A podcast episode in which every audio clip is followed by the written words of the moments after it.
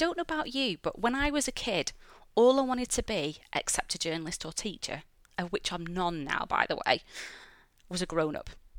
We couldn't wait to grow up, could we? Do what adults do, stay up late, have loads of money. Little did we realise we're actually wishing away the most carefree days of our lives. And now we've got to being an adult, we realise we need somebody to tell us how to do this. It's bloody hard work, and it's in no way the carefree, fun days that we thought it was going to be, that we assumed and believed looking at those adults around us that it was going to be. And this is why I've decided to put the KlanaKitty Kit together to try and develop a help manual both for myself going forward and anybody else out there that it might be able to help. I want to go back now to this wishing our life away. We still do it now. Oh, I wish it was the weekend again. Straight into Monday, first thing you say. Oh, I've got that party at the end of the month. Wish it was now. 30 days of your life wished away straight away. Why do we do that? Why is it that we can't just live in the moment? I think I can safely say that there's a good chunk of us out there that find this really hard to do. I've been really guilty of this for the probably 30 plus years of my life. And over the last few years, something has really kind of changed or shifted within me.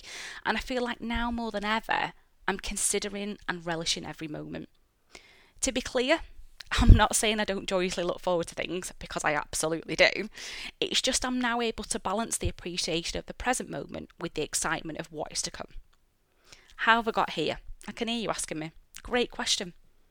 And I can tell you quite categorically that it has not come naturally or easily to me.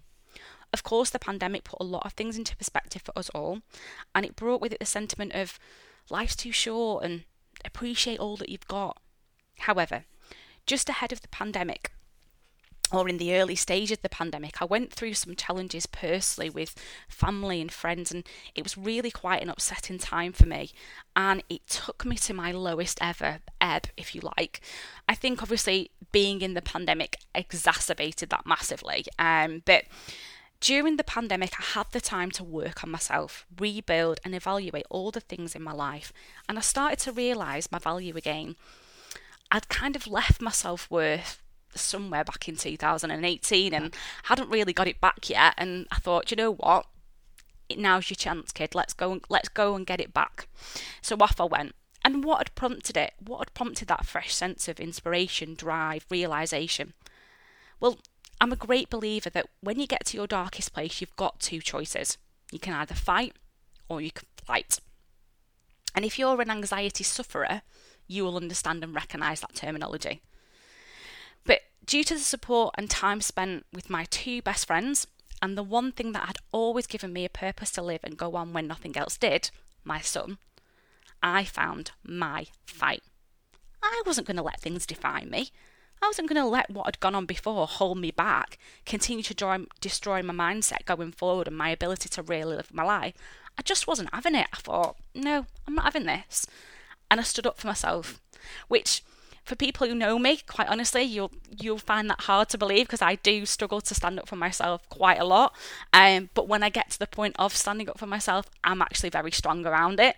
Um, and and I, and I don't back down. Basically, I don't give up, and that is one of the things I do say. Sometimes I don't stand up for myself, but I never give up. And this was another one of those times where I thought to myself, you know, what are we going to do? We're just going to give up. Come on now, Kissy. We're we're not doing that. Get a grip and let's crack on. So, don't get me wrong. It, it didn't happen overnight. It took grit. It took determination. I had to really dig my heels in, and I cried a thousand tears. It felt like a thousand tears anyway.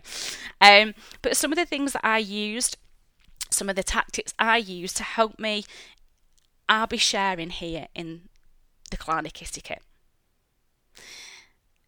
This is the reason now, the point I've got to in my life, where I wake up every day and I take each day as it comes, each day as it is. I save the day. And every single day now, I give thanks and I practice gratitude for all that happens in my day, all my people, my surroundings, and all that I have available to me.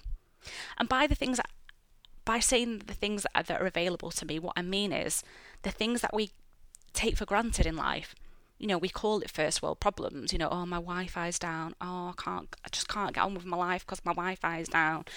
Absolutely insane. Like, people are having things a lot worse than you are. It's just Wi Fi. Can we have a little bit of a reality check and just recognise how bloody lucky we are to have the things that we do have? Um, so I like to give thanks for those those things as well. And let me tell you, it makes you feel lighter, or it's made me feel lighter. You feel less heavy.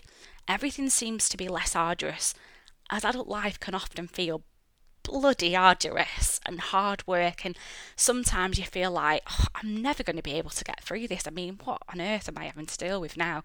It is really difficult. But doing this, it does give you a new lease of life. It feels refreshing.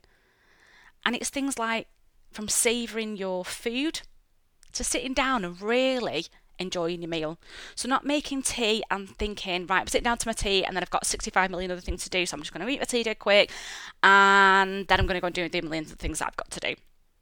So if I said to you, four times last week out of five, did you enjoy your tea? I bet you didn't. Or you bet you thought, I can't even remember what I had actually. I know I had something, but it was just whatever I had. Because we don't take the time. We never take time. And also actively listening. How many times are you in a conversation with someone where you're there and you're looking at them or you're on the phone with them and you're there, you're present, but your mind's not present. So they're talking to you and you're thinking, right, I've got that list of things I need to do, and then I've got to do that. Then I've got to get the kids from school. I've got to go to the doctors. I need to pick up that prescription. Um, and then, oh yeah, do you remember that thing what happened in Coronation Street? And you're not even listening to the person that's talking to you.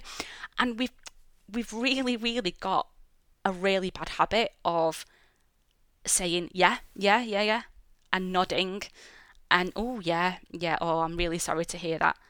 But you've no idea what you're saying yes or sorry to hear you hear that about really because you're just kind of moseying along in this conversation where you're not actually present. So it's bringing that being in the moment, being present back into your lives. And I will give you all the tools that you need to do that throughout these episodes coming coming up, basically. So let's start really living for every single moment. Let's leave our childhood pattern of wishing things away behind and embrace everything that we have. Thank you again for listening. Now, on to episode three, which is asking for help.